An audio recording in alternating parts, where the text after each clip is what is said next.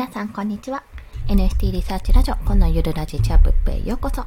っと朝のライブ配信をお休みしてしまったんですが、今日はお昼のライブ配信1回のみで過ごします。それも、まあ、ワクチン2回目接種して、実を言うと薬を飲んでるからか、あんまりなんか症状自体は出てないんですけども、あの、コロナのこのワクチンってガッて持ってかれるので、今日は休みます。はい。まあ、ということで、本日はですね、NFT 事業はチーム化が必須だけど、なんとか一人でやるにはどうしたらいいかっていうちょっとお話をしていきたいと思います。ちょっとね、ゆっくりとお話をしていきますね。でまずですね、なんでチーム化が必須かっていうと、あの、全体的にですね、NFT を売る。まあ、いろんなパターンの方がいると思うんですけども、やっぱり売りたいと考えたときに、現状を、まあ、市場があんまり国内で広がってないのが事実ですが、現状はね、本当に椅子取り合戦のような状態になっていると私は踏んでいます。というのは、えー、土曜の夜、え？違うね。金曜の夜か。金曜の夜に、私、あの、フリーランスの学校のコミュニティ内でラジオ講義をしたんですけども、その時に、あの、ちょっとアンケート取ったんですよ。アンケートっていうか、まあ、聞いてみたんですね。ぶっちゃけオープンシーのアカウント持ってる人ってどれぐらいいますかってことを聞いてみて、20人ぐらい、自分たちも含めて20人ぐらいいる中で、持ってる人ほぼ持ってたんですよ。18人ぐらいかな。ほぼほぼ持っていたんですね。まだ立ち上げてないですっていう方の方がむしろ少なかったくらいだったんです。2、3名ぐらいだったかな。で、もう、オープンシーのアカウント持ってても、何かしら NFT を持ってる人っていうのは、ほぼだったんですね。むしろ NFT を持っていたとしても購入したことある人は多分2、3人ぐらい。まあ、多くて4人ぐらい。持っている人が、まあ、ギブアウェイ企画とかプレゼント企画でもらったことある人が数名って形で、ほとんどまあ解説しただけでこれが初めての NFT なんですっていう方もいらしてたくらいなんです。まあ、それくらい、あの、フリーランスの学校でだいぶリテラシー高いんですよ。IT リテラシーが高い方なんですけども、だからこそオープンシーアカウントは作ってはあるものの持ってない。もしくは持っていたとしても購入したことがないないって方が結構多いと。まあ、それを考えたときに、やっぱり顧客って二分化するわけなんですね。そう、二分化してるんですよ。だからもう一番最初から仮想通貨にも目をつけてて、イーサリアムも十分資金としてあってね、まあ一番それのトップのところに投資家のコレクターの方だと思うんですけども、そういった方たち、要はもうあんまもうイーサリアム1イーサなんて全然普通みたいな感じでバンバン手数料何それでスズメの涙みたいなもんでしょみたいな感じでバンバン出せる方、まあそういった層と、あとは本当に、まあこう、私と一緒にしないでよって思われるかもしれないんですけども、私みたいに普通の一般的なご家庭の あの、一般的な生活を送っている方々なんですよね。で、まあ一般的な生活を送ってるとは言ってるんですけども、まああんまりその1イーサなんて買えない。1イーサって今だって50万近くするでしょ、下手したら。そう、1イーサでプラス手数料なんてそんな買えるもんじゃないって、0.1イーサでも結構きついっていう方がね、おそらくいらっしゃると思うんですよ。仲間です。はい。まあそういった方々とか、いや、買うにしてもちょっと手数料そんな5000円とか払えないよっていうようなね、そこにちょっと臆する方って、私は全然普通だと思ってるんです。それがなんなら今の国内の NFT をやろうとしてる人、興味がある人は大体そこがね、一般的だと思ってるんですね。だから国内ではポリゴンが人気になってるんだと感じているんですよ。ということは、あの、本当だったらその海外とかの投資家さんとか国内の投資家さんたちに、あの、やっぱり高値で買ってもらうっていうのが一番なんですが、ちょっとそこがまあ厳しくなってくるわけですよね。そこに対しては。まあ、椅子取り合戦のような形になっている。どんどん育てていってやんなきゃいけない。時間がかかるって考えたときに、じゃあ国内の市場を増やしていくにはどうしたらいいのかってなるわけですよ。で、国内の市場を増やしていくにはどうしたらいいかって時に、やっぱりもっと認知を高めるのももちろんですし、やることによって、の得今からそれするとこういう得があるんだよってことをやっぱり知らせないともっとあの、生活に、日常にこう紐づくような形で示さないとダメだなっていうところが一つ。そして何よりも、やっぱり、いろんな媒体でメディアで出すことなんだと私は感じています。今、現状ね。で、そこでこのチーム化っていう話が出てくるんですけども、なんでチーム化っていうかっていうと、まあ、私みたいに、自分も作品を作ってて、で、自分で運営をしてて、自分で、あの、広報とか全部 NFT の、に対するマーケティングとかをするっていう人は、ぶっちゃけね、手が回らないんですよ、これ。というのも、ここからじゃあ何をしたいかっていうと、じゃあいろんな人たちにこう、もっとリーチをかけるためにどうしたらいいか。ぶっちゃけこう NFT いいね、可愛いね、でも買う気にはなれないよねって方がほぼだと思うので、まずそこはギブアウェイ企画とかするわけですよ。まあこれツイッターですよね。おそらくやるとしても。ギブアウェイ企画をするっていうのもそうだし、もうちょっと前段階で言うと、こんな風なの書いてますよっていう、もう、なんていうの、自分のイラスト投稿しましたぐらいの勢いで、まずは認知をしていかないといけないはずなんですよね、そこは。で、そこから、それとは別に、まあ、コレクター側の買い手側をちょっと増やしたいので、そこの切り口としては、まあ、NFT って、あの、これから暑いよ、みたいな、すっごい語彙力足りないですね。あ、ソフィーさんありがとうございます。よろしくお願いします。すいません、今今日はもう時間があるから、しかもこの1回しか今日はやらない予定なので、バンバンちょっと頭の中整理がてらお話をしてるんですね。で、結局、その、本当に、あ、そうなんです。手数料やっぱり高いって感じるじゃないですか。これってあの、一般的っていうとちょっと自分の常識が一般的みたいな言い方になってしまうんですけど、多分ね、これが大多数の方だと思うんですよ。でも、あの、本当に投資家の方とか、コレクターの方とか、もう仮想通貨をもうすでにたくさん持ってたり、運用されてる方って、まあ、手数料は確かにかかるけど、それよりも、その手数料とか関係なく、あの、そのコレクションを買う、これを買うことによって、まあ、欲しいから買うのもそうだし、絶対価値が上がるなって、投資価値があると、これは後で多分他の人が欲しい欲しいってオファーが来るぞっていうものをやっぱり購入してるので、そういった意味では、やっぱそこに差がついちゃうわけなんですよね。で、ちょっと私がその考えてることなのは、本当に手が欲しいって言って考えてることは、とにかく買い手を増やすというか、やっぱ沼にはまってほしいんですよ。私はハマってるので面白いって私自身も実を言うとコレクションも、あの、パンケーキスワップ側で1個買ったくらいなので、自分自身は作ってるけども、自分自身が欲しいものをまだ買えてない状態ではあるんですよ。だからコレクター側として、あの、あんまり指導してないわけですね。欲しいものってか、これかわい、これかわいいはあるんですけど、まあ、なかなか手に入らないし、買えないっていうところがね、大きいんですよ。で、まあ、それとは別に、じゃあ、どうしたらいいかっていうと、えっと、あ、そうそう、リーチをかけるというところですが、まだ NFT って何だろうとか、NFT って何言ってんのみたいな状況の方たちに、まあ、とりあえずこれを、あの、今知っておくことで、あ、こんなのがあるんだなって、あ、これ面白そうだなって、とりあえずいろんな人に、あの、リーチをかけるとしたら、やっぱり一番って今、TikTok とか、えっと、今ちょっと落ち着いたのか、インスタのリール動画、まあ、ショートムービー業界がやっぱり広まりやすいんですね。で、あの、振り子のコミュニティオーナーの周平さんからも、こんな動画めちゃめちゃこれ面白い、面白いと、この見せ方いいと思って言って参考にしてもらった動画を送ってもらって、あ、すごいこのやり方いいなというものもあったんですよ。そんな風な形で、やっぱり NFT にまだ触れてない人、持ってはいるけども、ちょっと買うのに抵抗がある人向けの、あの、NFT に関する情報発信ですね。まあ、基礎用語もそうだし、ポリゴンとイーサリアムどう違うのとか、投資的に見てどういう風にした方がいいのっていうのを、やっぱりそこはまとめて書いていかないと、伝えていかないといけないなっていうところ。まあ、生活に根付いた、生活にちょっと一歩進んだぐらいの、あの、まだまだその投資？え、何 ?10 位さ、え、何なのっていう世界じゃない、もうちょっとね、手前の世界のところを、やっぱりどんどんリーチかけて伝えなきゃいけないっていうのがまず一つあるんです。で、それに対してどうしたらいいかっていうと、そのインスタグラムと TikTok は絶対やるべきだと思ってるんですよね、そこは。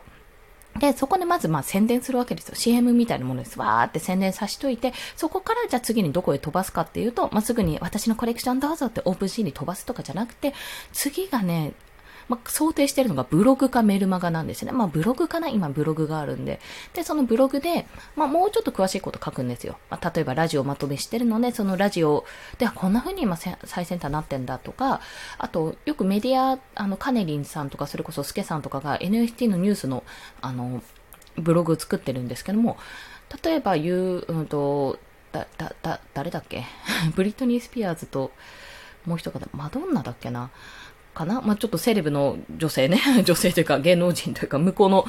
あの、セレブの方たちが、あの、何かの時に、ライブの時かなんかにキスをした写真っていうのを NFT にかけて、あの、オークションにかけて、それで、あの、その資金とか、N、え、ー、と、売り上げた金額を寄付するっていうニュースとかもあったんですね。まあ、そんな形で一つニュースになったもの、あ、こういうこと、こういう海外のセレブたちもこういうことをやってるのかっていうニュースとか集めることによって、まあ、少しずつこう日常に落としていくってことももちろん大事ですし、まあ、そんな形でもリーチをかけていく。これは時間がかかると思うんで、少しずつ少しずつやっていって、まあ少しずつ興味関心を引いていくっていうような形。NFT って言葉自体がちょっとどんどん広まっていくっていう、広めていくっていうような形を取るっていうのがまず第一歩だと思うんです。それがもう SNS ですよね。TikTok、えー、Instagram。と、で、そこの第2段階でブログ。ブログでもう少し詳しく見られるようにするっていうような形にするのが、まあナーサリティだっけ？顧客育成みたいな形にはなるかと思ってるんです。で、少しずつこう知識を深めていって、じゃあなんかオープンシェアアカウント作ってみようかなとか、じゃあオープンシェアアカウントを作ったから NFT 持ってみようかなって気持ちになった時に、じゃあギブアウェイっていうのをやってる人がいて、っていろんなところでやってるからこれに参加してみたらどうですかっていうのを、まあアナウンスするとか、自分がギブアウェイやった時に、あの、私のコレクションでこういうことをやってるので、もしよろしければどうぞでもいいし、例えばメルマが登録してくれたら、一体、あの、NFT NFT をプレゼントしますって形で、あの、NFT をプレゼントするって形もあるし、まあいろいろできるんですよ。そんな形でいろいろできて、まあその、とにかく1体目を NFT を購入するというか、所持するっていう経験をまず得た方がいいと感じたんですね。あ、持ってらみたいな。なんか NFT って巷で流行ってるやつ持ってるよみたいな感じに、まず1個なると。で、そこから少しずつどういったものが買えるのか、まああの、比較的安く売られているコレクションはどういったものかとかいう買い方のところを、まあ、ブログとかこの音声とかでまとめてお話しして、まずそれがこういうふうに買っていくんだよって言って、オファーってどうやったらいいのとか、あと、オークションの場合どうしたらいいのとか、こう、えっ、ー、と、イーサリアムだと購入するのにお金がかかるのとか、ポリゴンだと購入するのにお金かかるのとか、そういった疑問ね、お金をかける前にできればそういった不安は払拭したいってところを、やっぱり少しずつまとめて記事にしたり、もしくは、あ、そうそう、お話ししたら同じこと言ってますね。まあそういうふうに情報発信をしていくっていうのが2段階目かなと考えてるんです。そうするとおそらくですけども、まあ、なんて言ったらいいのかな。あの、ブラ、ハイブランドのところはコレクションは買えないけども少しずつ溜まっていくはずなんですよね。で、その中でまあいいものは買っていくってことになるかと思うんですけども、そのいいもののコレクションをね、どんどんどんどんやっぱりクリエイターさんがあの、なんていうの、ブラッシュアップしていくわけですよ。で、価値がどんどん上がっていくわけじゃないですか。買い手が増えていけば増えていくほど。そういった中で、あ、この人結構伸びてるなと目をつけた投資家さんたちが、その価格をどんどんね、上げていってくださることによって、自分が持っていた初期の方に持っていた、あの、何？NFT がもう0.0001ぐらい、もう30円とか40円とか400円とかそんな感じで買ったものがいつの間にか4万円になってたなんてことも夢じゃないってことなんですね。あ、かないてんてんさん、こんにちは。よろしくお願いします。ありがとうございます。すいません。めっちゃ語ってる今日は NFT のお話です。25分までなんて嘘ですよね。めっちゃ話してますね。まあそんな形で、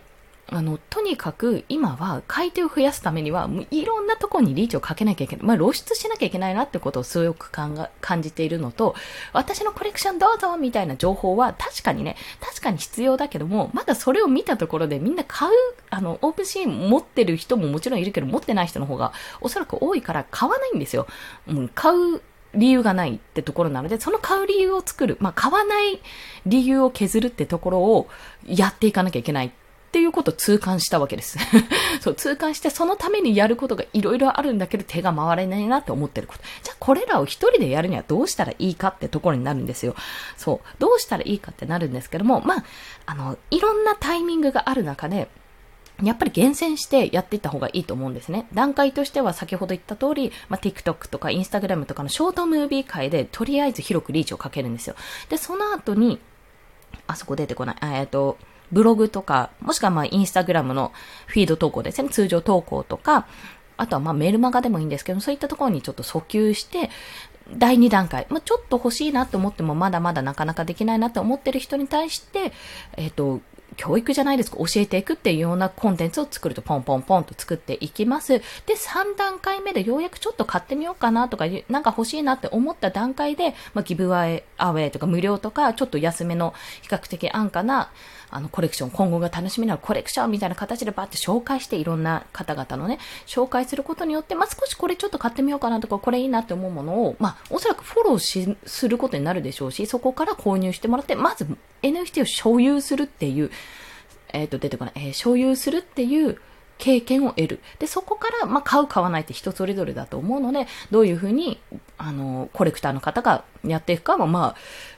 自由なんですけど、まずそこまで私は行き着いてないんですが、とりあえずそこがまず第一の目標だろうなって思ってるんです。自分のコレクションうんぬんっていうよりは。で、まあそれと同時進行で、まあそれをちょっと私はやっていこうと思うんですけども、それと同時進行で私は一応新コレクションを、まあまだ構想中ですけど考えていて、そっちは、すごく、あ、これコミュニティも作れるし、これこういうなんかやり方もできるし、これ面白そうだなっていうことがいろいろ浮かんでいるわけなんですね。で、結構商品として私はバンって出せるなって正直思っているんですよ。まあ、そのために、そのためには、これを本格化して事業化するためには、今やっているこのコレクションたちを、まあ、どんどん広めて、変な話、あの、猫さんの絵描いてるんですけど、猫さんアイコンを増やすことによって、やっぱり認知度高めないとダメだなっていうのをすごく感じたんです。買い手を増やして認知度を高める。そういうところからやっぱり始めていくっていうのが、必要だなーっていう そういうお話ですね。これ NFT に限らず、商品全般なんですけども、まあ、すでに市場が立っているものに対しては、やっぱり少しずつ自分の商品を認知してもらうとか、この商品を最終的に買ってもらうために、買ってもらって、なおかつこういう未来ってあるじゃないですか。買ってもらった後の未来になってもらうための逆算をして、そのためのまあ、教育じゃないですけど、少しずつこうステップを踏んでもらうようにコンテンツを作っていくってことが本当に必要だし重要だな、重要だし、おそらくこれイラストレーターさんとか、あの、他のクリエイターさんってなかなか難しいと思うんですよ。多分作るのに精一杯だから。私もですけど。だからそこは今私がちょっと頑張って種まきしていく時期なんじゃないかなって、10月のこの2週間をしていく時期なんじゃないかなってちょっと思ってるところでもあります。ね、あ、ソフィーさんありがとうございます。あ、ありがとうございます。すごい嬉しいです。あの、熱く語っちゃってるんですけども、ちょっと頭が整理できたので、それをちょっと続けていこうかなと思います。で、一人でできるっていうのは、まあ、厳選するわけですよ。TikTok、えっ、と、インスタ、インスタもちょっと別の投稿あるんですが、基本的にリール動画だけでちょっと回していこうかなって、ショートムービーでやっていって、そこから、まあ、ブログがメルマガとかに訴求するような形にしていくかな、作んなきゃっていうところもあるんですけど、まあそれをちょっとやっていくっていうのと、自分の NFT 自体はもうまたコラボ、二次創作のコラボのギブアウェイ企画をしようと思ってるので、まあ週に1回ぐらいのペースで今のところいいんじゃないかなと思ってます。そしてブログ記事ですね。ブログ記事で、こんなのあるあるだよね、こういうの困るよねっていう記事をまとめて、あの、載せておく。もしくはもうすでにまとまった記事って結構あるんですよ。いろんな方が作ってるので、そういった方々の、あの、記事を、サイトをまとめて、困ったらここをを調べなさいみたいな形で載せるのもぶっちゃけありかなとも思って、そんな風な形でね、ちょっといろいろ試していこうと思っております。はい。まあ NFT 事業チーム化が必須。まあ、それだけ今やることがめちゃめちゃ多いし、絶対チーム化した方が楽なんですけども、まあ現状私人を雇えるほどの余裕がないっていうところもありますので、まあこれもね、多分いろんなノウハウがあるんですよ。人にお願いする、もう業務提携組むとか、一回一回お願いするっていうのももちろんあるし、なんならコミュニティを作っちゃって、一緒にちょっと盛り上げていこうよっていうような、あの、やっていくやり方とかもね、多分いろいろあるんでしょうけど、まあ、あの、ちょっと気長に私自身もちょっといろいろ試行錯誤しながらやっていこうと思います。まあ、かあった時に、あの、それこそ忍者の里、クリプト忍者の方でも、おそらく相談とかもできるだろうし、なんなら、あそこなんでフリーランスの学校でお仕事をのね、案件をお願いすることもできるので、もうあそこら辺はすごい人たちばっかりなので まあそういった方たちと共にやれたらいいかななんてことを考えながら今日も頑張ります。すいません。20分近く話してしまった。まあ今日あのね、1日分の放送だと思ったら いいかなというところなんですけども、まあそんな形で、まだまだ PayPay の情報発信始めてからもう1年ぐらいしか経ってないような私でございますが、NFT の沼に皆さんどっぷりハマっていただくために、まあなんなら NHK のね、沼にハマって聞いてみた、あの教育テレビの、えっ、ー、と平日の7時ぐらいからやってる、沼にはまって聞いてみたに NFT って出てくるのを、ちょっと私は目指して頑張っていこうかと思います。あ、かなえてんてありがとうございます。ということで、今日もお聴きくださりありがとうございました。皆さん、良い休日を。コンでした。では、また。